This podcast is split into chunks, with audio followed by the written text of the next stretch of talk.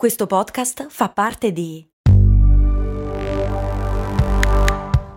Voice Podcast Creators Company. Se a volte ti senti così, ti serve la formula dell'equilibrio.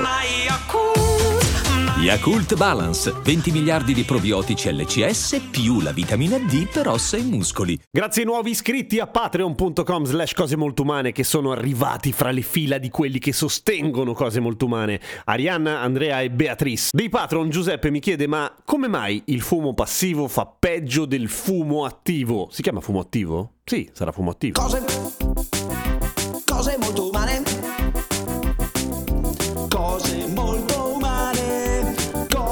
Cose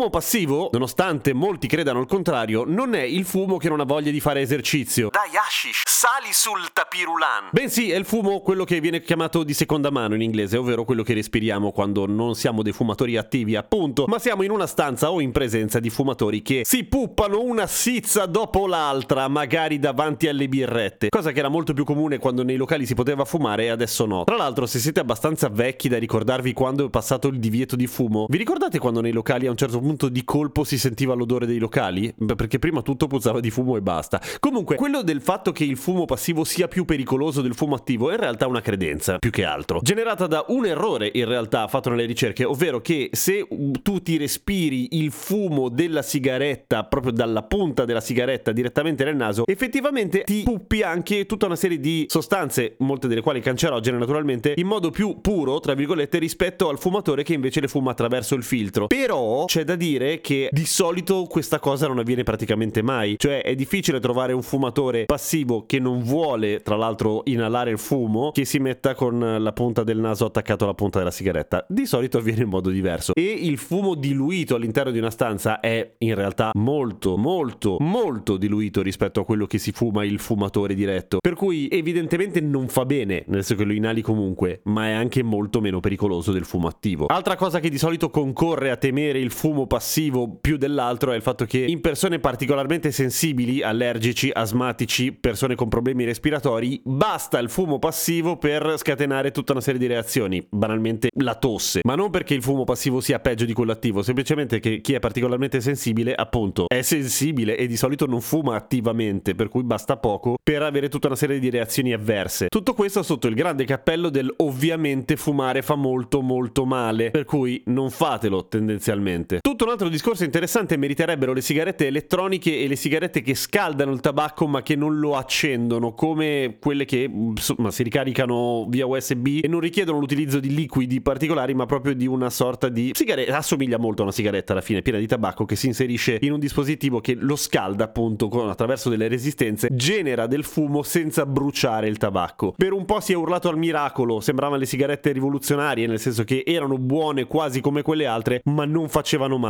In realtà, meh, nel senso che le ricerche sul fatto che non facessero male per nulla erano fatte da chi produceva le sigarette, il che così a occhio e croce sembra produrre un piccolo conflitto di interessi. Ma la verità è che non ci sono dati sufficienti per scagionarle totalmente, anzi...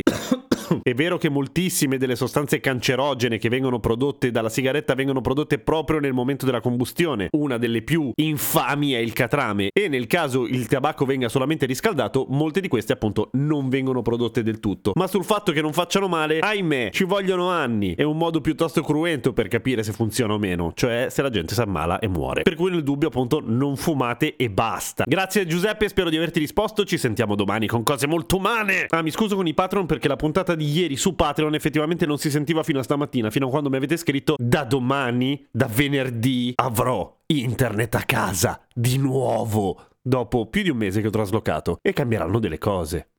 A domani con cose molto umane.